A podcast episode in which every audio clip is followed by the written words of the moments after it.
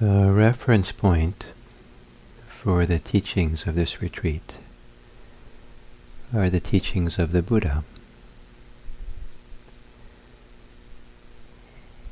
And the purpose for these teachings and the purpose, primary purpose of the Buddha's teachings can be summarized in four words.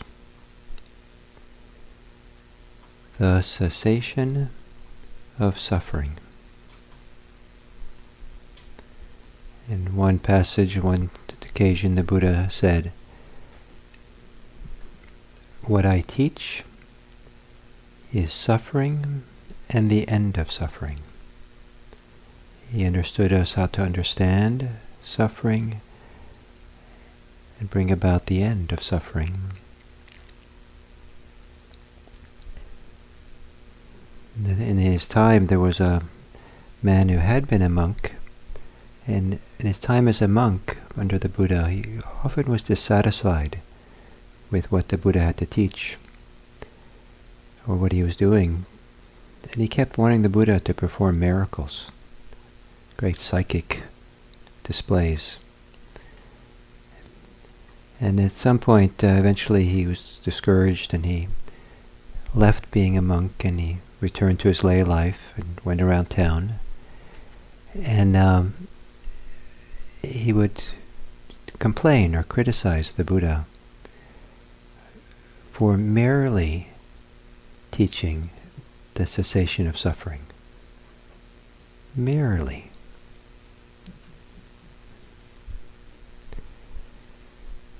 So here at IRC, merely to bring the end of suffering. Mm, sorry it's such a modest goal.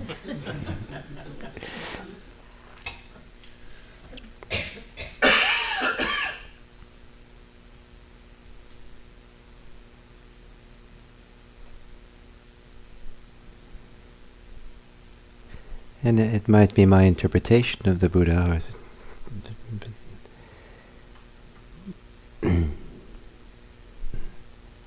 One of the reasons I like this is the purpose of the teachings, and the practice, is that um, suffering hurts, whether it's in ourselves or in others.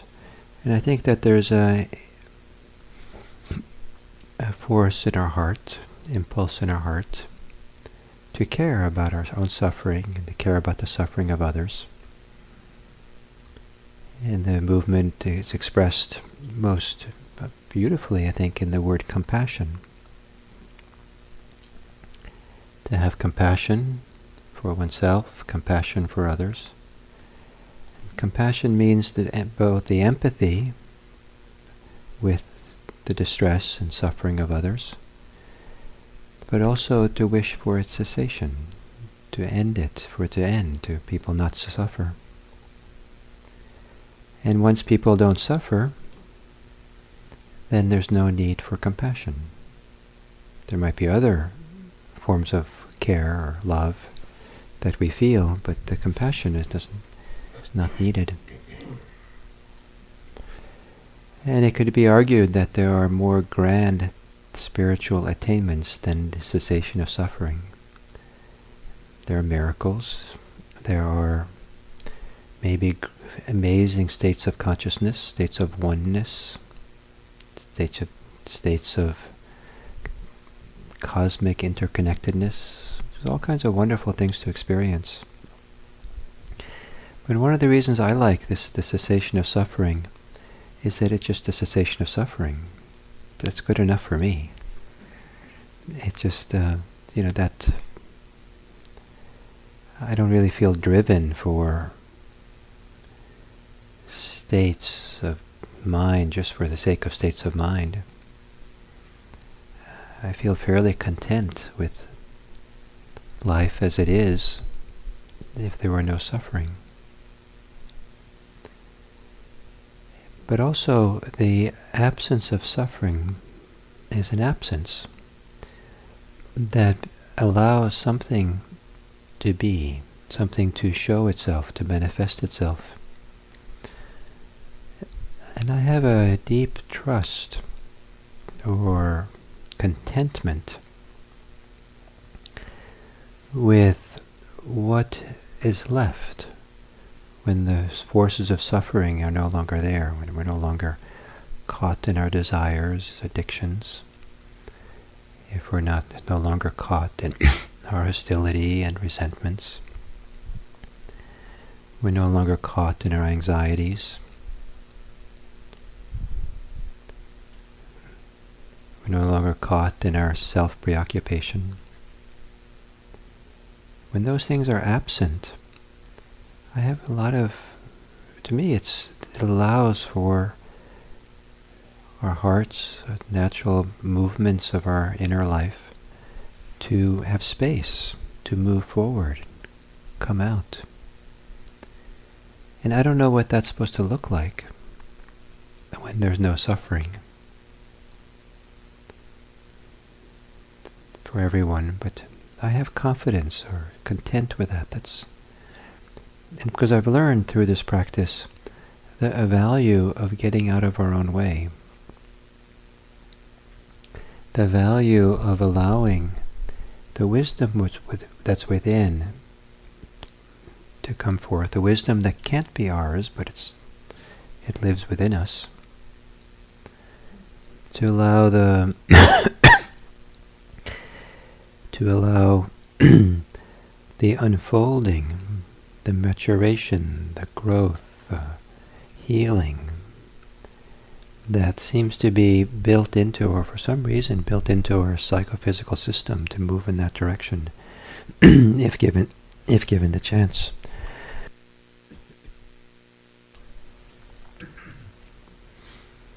So some of you know I'm fond of the using as an analogy the idea of you know cutting your finger you can accidentally cut your finger on the chopping cheese in the kitchen.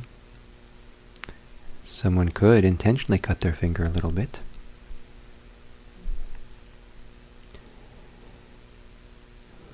But we don't exactly intentionally heal ourselves. We might want to heal ourselves, but it's not like our intention that is the healing of our, the cut. We can have the aspiration, we can have the desire for it, and we have a role, and the role is that we keep the cut clean and maybe covered and protected to optimize the body's own healing potential so that healing can happen. And um, and I I don't haven't studied the physiology of the healing of cuts, but I suspect that it's a very complicated phenomena with all kinds of chemical, hormonal, neurological phenomena being mustered together. And I don't have the intelligence myself to direct everything that has to happen. But it happens. If it's clean, if there's an absence of dirt and bacteria or whatever. And the same thing with the heart. The heart has a way of healing, provided we create the optimal conditions for it to heal. Kind of get out of the way, stay out of the way, keep it clean, keep it open. Don't infuse the bacteria of anger, the bacteria of resentment or criticism or all kinds of things that we insert that kind of gunk it up, makes it hard for the heart to operate. So to get out of the way. And so I've learned through practice how powerful it is to get out of the way, to not be directly in the fray, to not be poking around in the wound,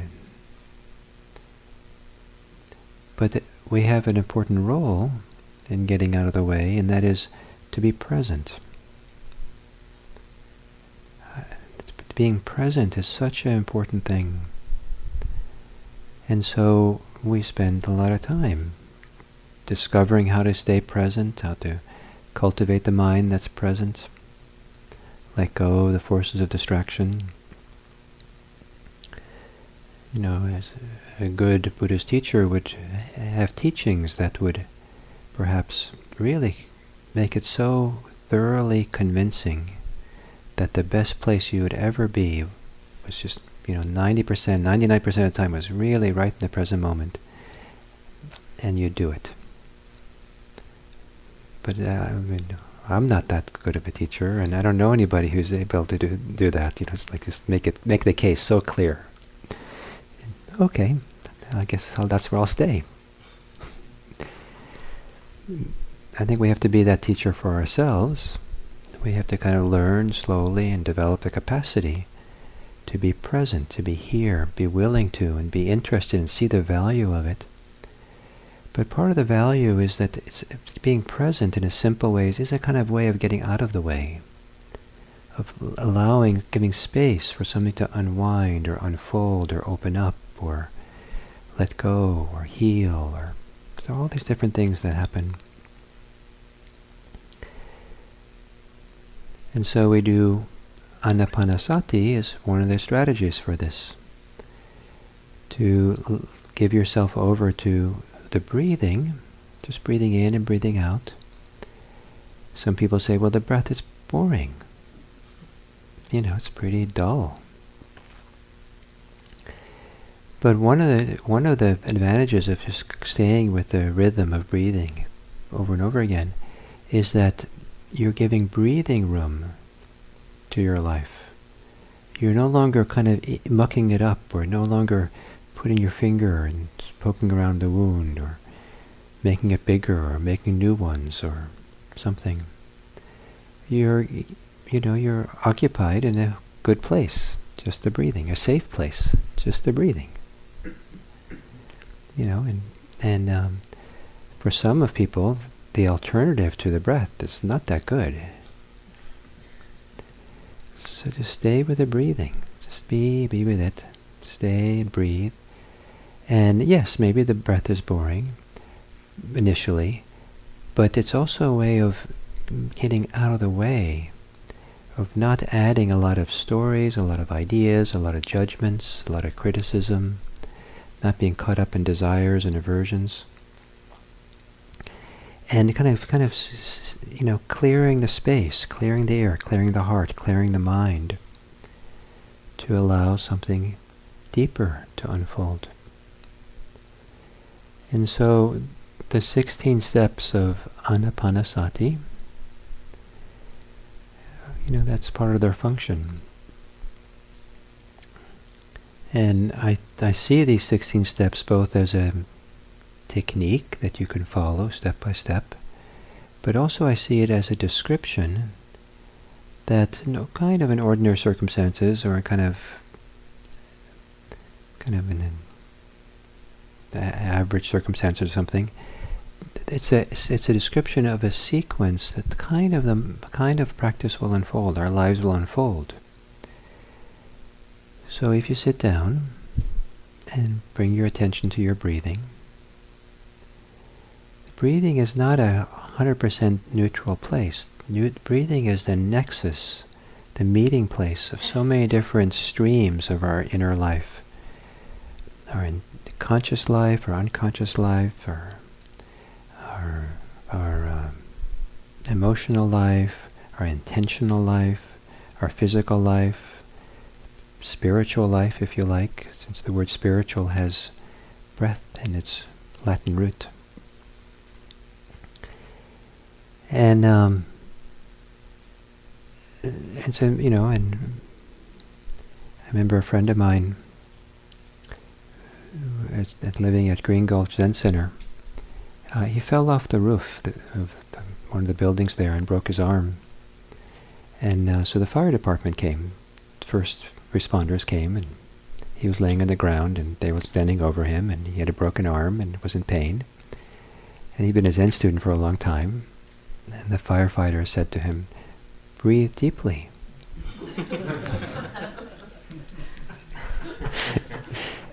he looked at me and rolled his eyes.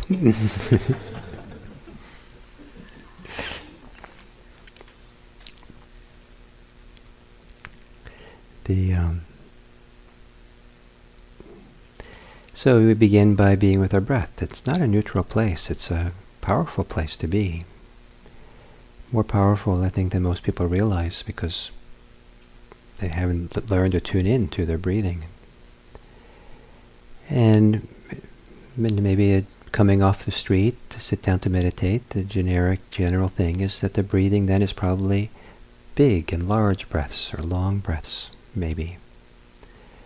And as a person sits down and settles in and tunes in, and because they're tuning into their breathing, they're not spinning out anymore about something or other. They're calming down. And as they calm, the breath becomes shorter, which is the second step of Anapanasati. It describes a process. As it gets shorter and more settled, and we gets more and more settled and relaxed and calm, it's relatively common then to start becoming more attuned to one's body. You're sitting still and quiet, and there's not much going on, and so we become aware of our body, the third step of Anapanasati. If you become aware of your body, it's and you're tense, you probably that would be the next thing you'd be aware of, wherever you're holding or tense. And sometimes, even if you don't want to, the body will relax in spite of you.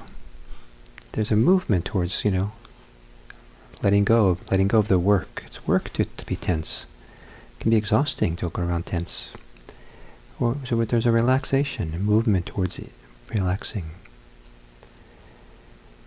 And as we're in our body more and breathing more and relaxing more, chances are that there's from there comes a sense of well-being the next two steps of Anapanasati. And as we feel better about here, feeling sense of well-being here, this inner well-being is kind of a little bit of an inner well-being. So our inner life starts becoming more richer, or more valuable, or more, important. Maybe more important than the outer world of whatever else out, out there in the world. And this continual turning inward brings up clearer recognition of what's going on in the mind, mental activity. Wondering, noticing when the mind wanders off and gets complicated or gets preoccupied in things. And notice the being caught up in certain beliefs and opinions and attitudes. So we start noticing the mental formations, the mental constructs. The more stiller, quieter this process of breathing brings us, the more we see it. And there again, pretty natural, I think, at some point, in some circumstances, to say, you know, just to relax those mental constructs, let them go. I don't need them anymore. They're not to the point sitting here. So more relaxation. And then it becomes the inner life, the state of inner life, the state of awareness, deeper attitude of awareness that we have stands out more clearly, and it can be quite sweet to begin feeling intimacy and connection to this inner life of attention, of awareness, inner state of kind of our being, kind of kind of closely connected to the very feeling of being alive or just beingness. Just to be, just to be alive. So a sense of gladness, satisfaction, delight, or a sense, or I, I like the language of a sense of rightness, there's a rightness here.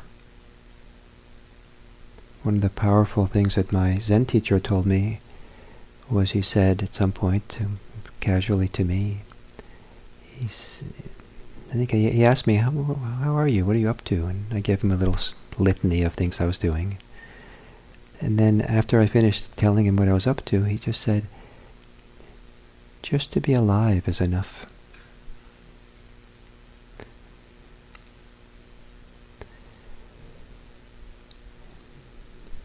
Just to be alive is enough, just to be here, have a certain sense of rightness to be here. It's easier to get settled. it's possible to get concentrated without intending to be concentrated. It's possible, you know, there's, there's a movement in the mind to be settled, to be focused. It's kind of like a concentrated mind is a mind that, like a bowl, and you put a marble in the bowl and off the side, and it will go up and down the sides until, and then slowly the momentum goes out until finally the bowl comes to the center of the bowl. The ball, ball marble comes to the center, and it rests there.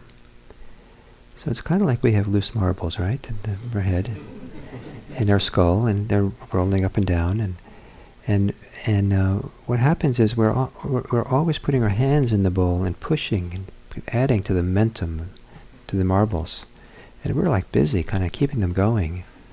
But if you can take your hand out of the bowl and leave those poor little marbles alone, what they want to do is to come to rest at the center concentrated. That's kind of the movement. There's a movement in the mind, naturally to yourself, to be settled and calm and focused and here at home. So to feel this rightness, just to be alive is enough, to let go, just to be here, very simple. Not struggle or fight or try to fix or make something happen. So, that, so just keep breathing, just settling, concentrating. And then the, the, this, that kind of concentration involves, you know, less clinging, less grasping, less fighting. And there's also simultaneously, or following it, a movement of to be liberated. Breathing in, liberating the mind, breathing out, liberating the mind. Movement of releasing the pull, the, the attachments we have.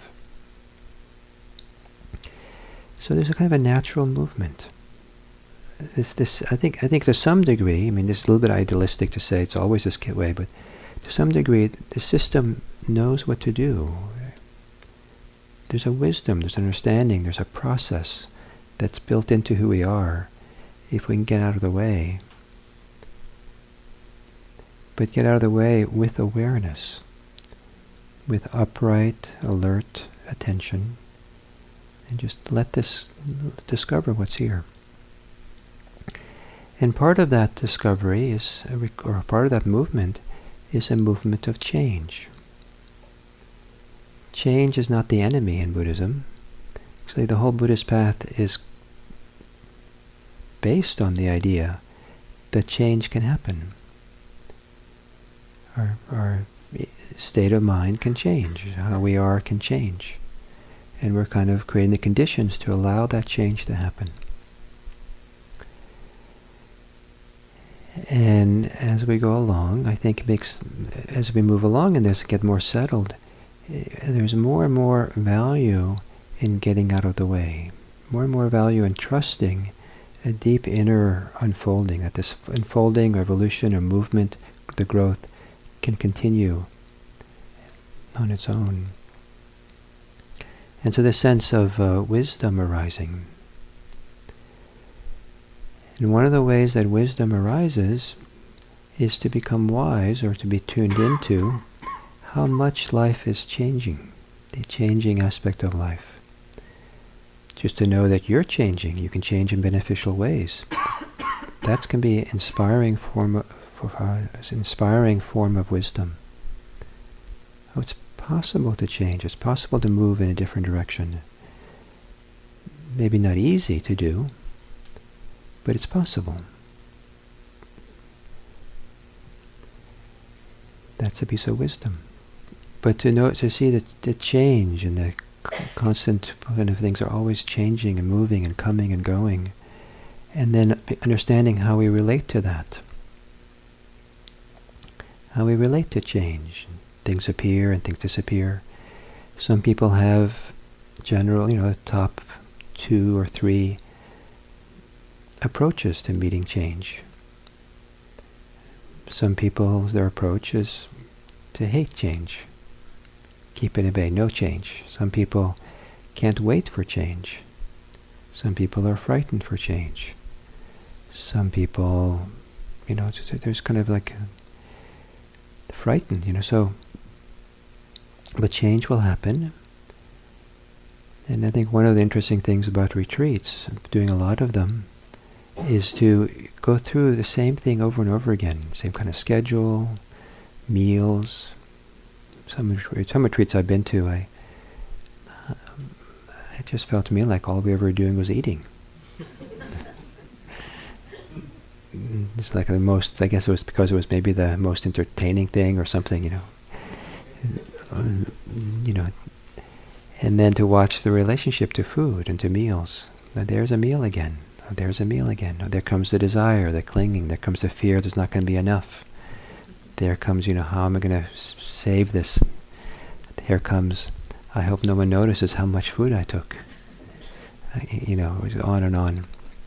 And so we start seeing this over and over, come back to this over and over again. So after a while, we, we kind of, because of the regularity and seeing the same thing over and over again, we slowly get wiser and wiser about it. You know, and we just learn to have more equanimity or ease or we know we know our tendencies so well that we don't fall for them so easily.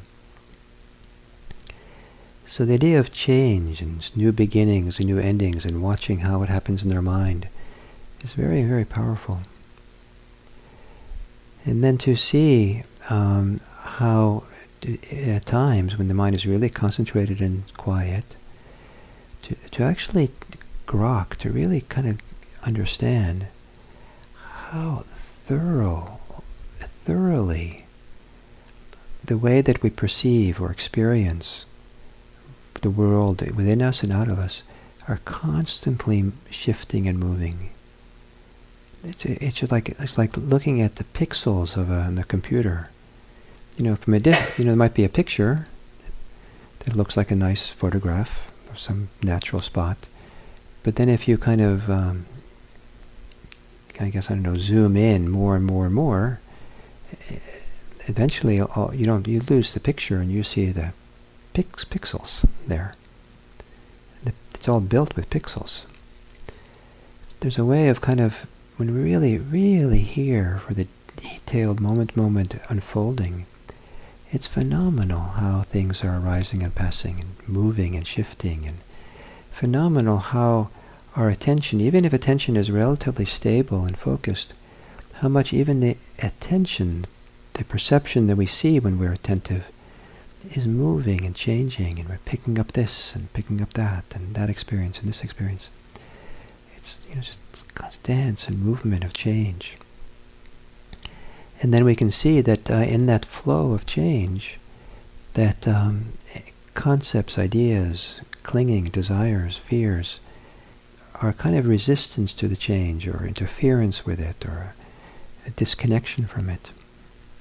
But to get focused and centered on this change and feel the goodness of it or feel the rightness of it, of not being caught, not being lost, not being preoccupied, gives the system here more and more connection to a healthy way of being, to an e- easeful way of being, to be at peace, peaceful, centered, grounded. And then the next step of anapanasati, breathing in, one observes fading away. Breathing out, one observes fading away. The word is viraga. And uh, it also has the meaning of uh, one observes dispassion. And uh, most English-speaking people don't like dispassion as a word. But if you just kind of imagine the best possible meanings of it, you know, it's, the word uh, raga also can mean lust, so maybe dislust, non-lust or something. And um, but but also the word also means to like the fading away of a dye from a cloth. So the usually translated as fading away of lust or passion or that kind of fire of greed, hate, and delusion. And so some of the deeper forms of attachment, some of the deeper clingings and desires, some of the more tenacious ones, it seems like what's being talked about here is a process of fading away, as opposed to pushing a button and it goes away suddenly. Some of you might, some people have this just waiting for the big bang of enlightenment, and, and, then they lived ever happy ever after. But there are a number of times where the places where the Buddha talks about this process of uh, fading away, uh, the thinning away, the wearing away of our attachments, our clingings, our preoccupations, our fears, our angers. And I think it's very realistic. This idea it's that there that um, that we don't looking for like the magic key, that magic button that's going to just make us everything's going to be good, and from then on, you know, it's kind of magical thinking. But rather a fading away, a thinning, a, a di- diminishing of suffering.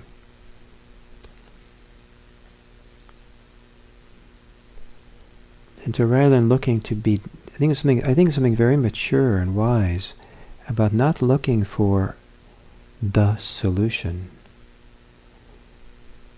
And nothing else counts. It's not a hundred percent solution. This Buddhism does, Buddhism better prove itself to me. And it better be all or nothing. I think that uh, it's much more wise to just to see Look at that. I'm suffering less than yesterday or last year. Look, at there's less clinging. There's less fear. There's less hate. There's less confusion. It's, it looks like it's thinning out. There's more ease. There's more peace. There's more love. There's more compassion. There's more freedom. And slowly, the attachments fall away. And so, breathing in, observing, fading away. The diminishment. Breathing out, seeing the fading away. And you can see that with your thinking. Maybe some of you have seen this already, that um, at least when I look at my mind, there are times I sit down to meditate, and it seems to me like my thoughts are the, the most substantial thing in the world. Like nothing has more power, strength, substance, heaviness, authority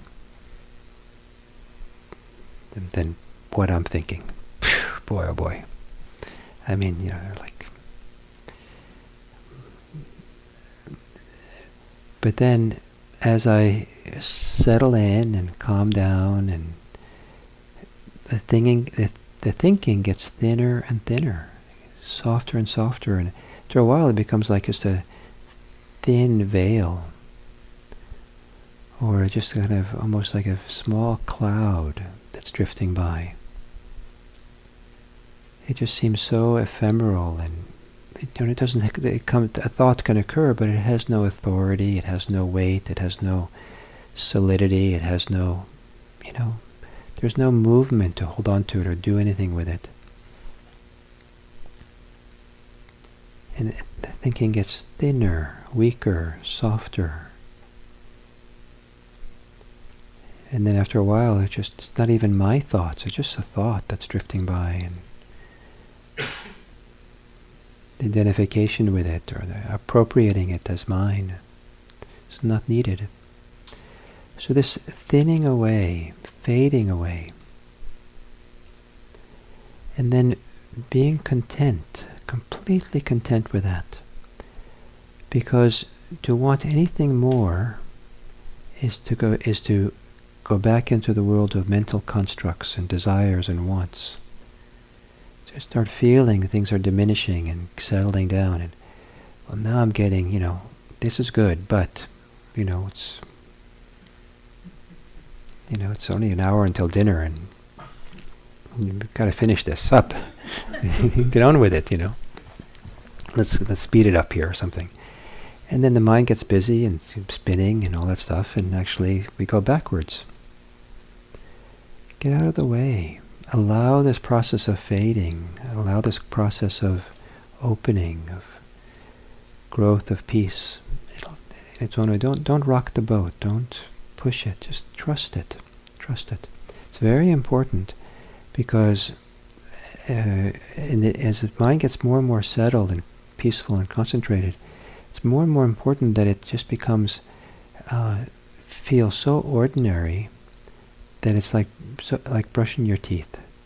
It's like you don't really you do it maybe with attention, but it's like you, you, most people don't get self-conscious about brushing their teeth. Like uh, who's watching and did I brush that second teeth just right and you know just you know and I, I just, just do it. It's very very simple. Just do this process. Just be. Get out of the way. Be simple. Do it. Do it. Do it. Fading away. Fading away. Thinning and thinning. And generally, the, this thinning and fading process, the thinning of thoughts, the fading away of attachments, the simplification feels exquisite. Usually it feels quite beautiful because of the peace, the ease, the well well-being it comes from, comes with it. The fact that there's no conflict anymore, we're not struggling with anything, we're not bored about anything. Boredom is a pretty gross, pretty large-scale mental construct. So no, no more boredom. Just here, still, quiet. It feels so nice. And so it feels so nice to go further with it. So good.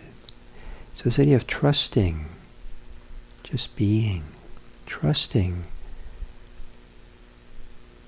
not being involved, not that just being alive is enough. Trusting, just being attentive and present, and letting the trusting the process.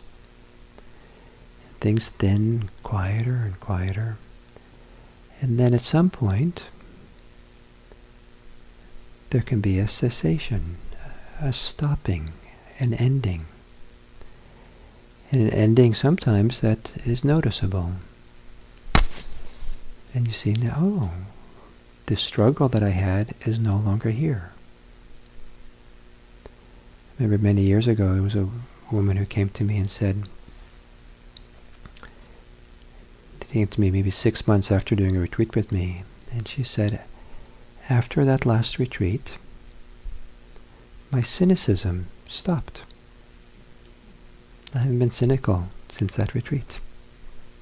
It, it ceased.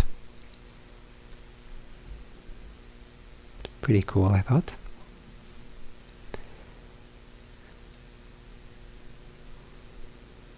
People sometimes with certain addictive tendencies. They said, they said they're surprised it's gone, no longer here. Certain conceits, certain kind of way in which we identify as the self. Gone. It stopped. no longer can find it. Certain resentments that maybe we lived with for years fade away, then they're gone. They ceased. So, in the, so the 15th step, Anapanasati, is breathing in, observing cessation. Breathing out, observing cessation. And I love it that this word is just observe. Just observe. You don't have to do anything with it. It isn't like observe cessation and get a merit badge.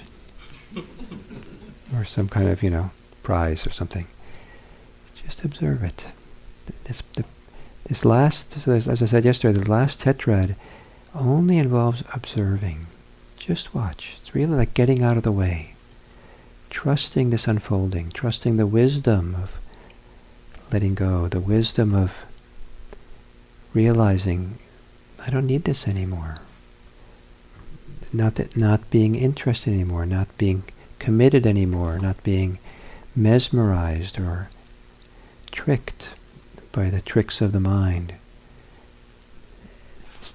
the wisdom of stepping back and leaving things alone, not picking things up. Letting things fade away. Part of the advantage of letting things fade away, or what it, what it involves, is a lot of patience. To be patient, let it let it let it unfold, and it's however long it takes. There's no hurry.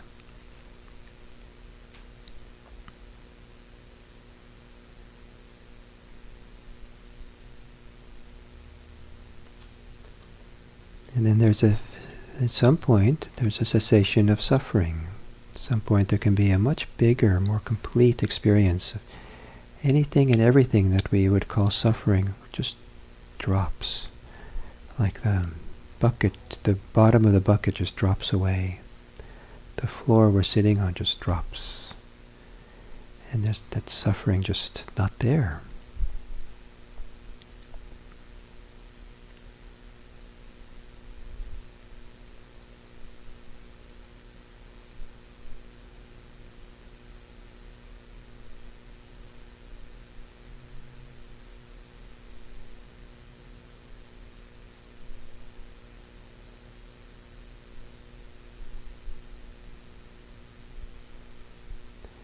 And classically in Buddhism, that dropping off, dropping of cessation of suffering is considered to be awakening or liberation. But it's kind of difficult to say you know, that I've become liberated when the, the whole idea of identifying I as the whole, you know, that's going to hold this liberation is kind of difficult to find. So I think a nicer way of talking about it, the liberation, is that uh, we don't, we will never get liberated. That's the good news. You'll never get liberated. So you don't have to worry too much about it. However, what happens is you liberate all things. Everything gets liberated from you. Now, now we're talking about something useful gets liberated from your projection, liberated from your desires, your fears, your attachments. You know, everything we see and touch inside and outside of us has become free of us. So each thing that exists in the world can just be there in its own way, its pristine way. It just be there. The, the, fl- the flower in the garden just be a flower. It doesn't have to live with our ideas of what we can do with the flower and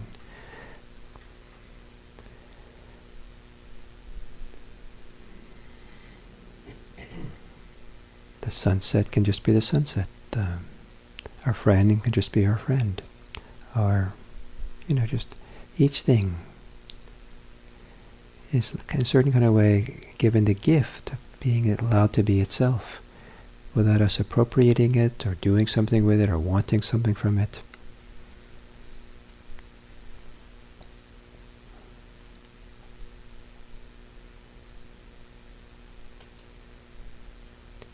And here again, we have this process of leaving something alone.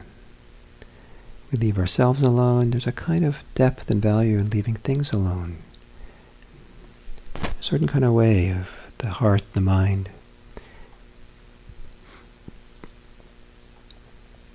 Not imposing itself on the world.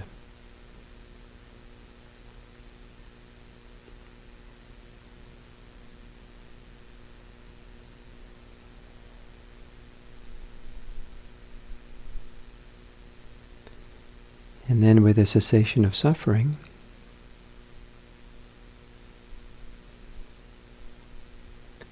the Buddhist path has come to an end. But your path through life has not.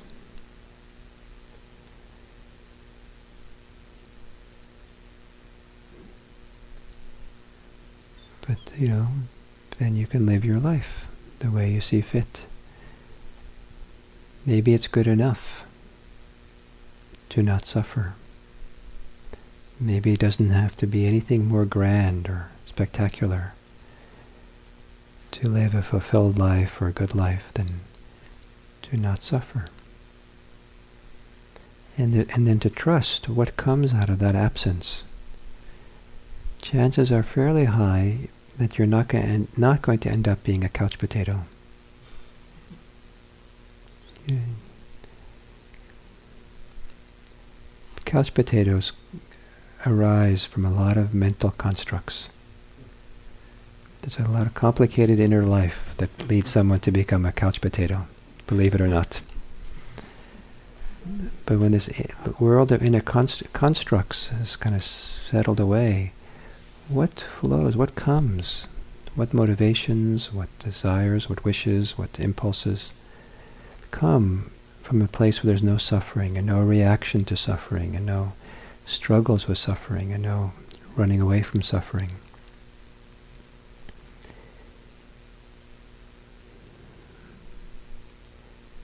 So the simplest way of talking about the purpose of practice is four words. The cessation of suffering.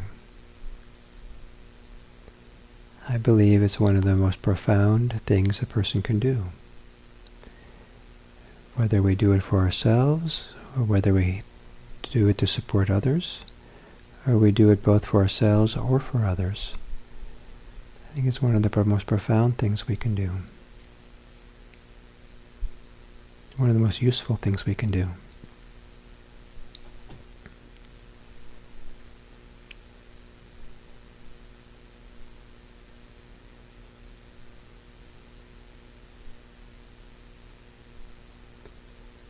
So as you continue here on this retreat and sit here, practice, you have, if you want, as your companion, your breathing. Breathing in and breathing out. A support to get out of the way, support to settle down, support to come home deep inside of yourself, support to let your thoughts become thinner and thinner.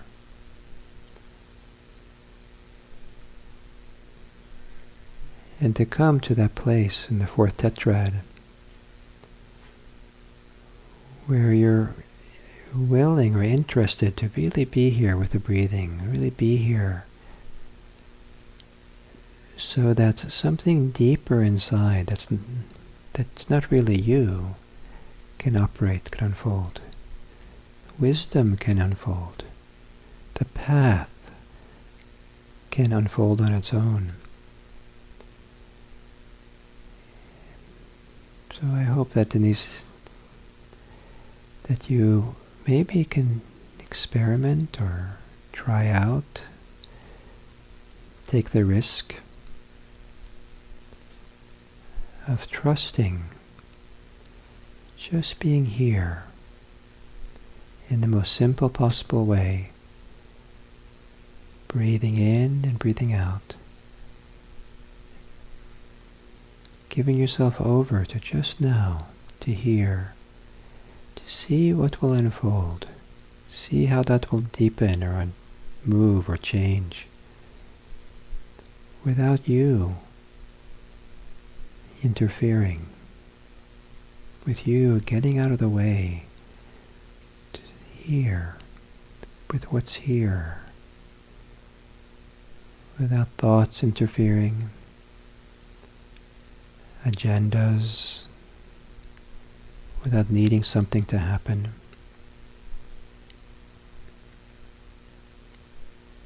Just here.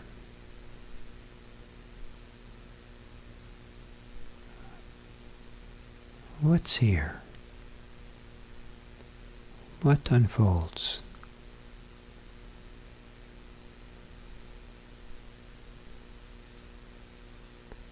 What wisdom has a chance to operate.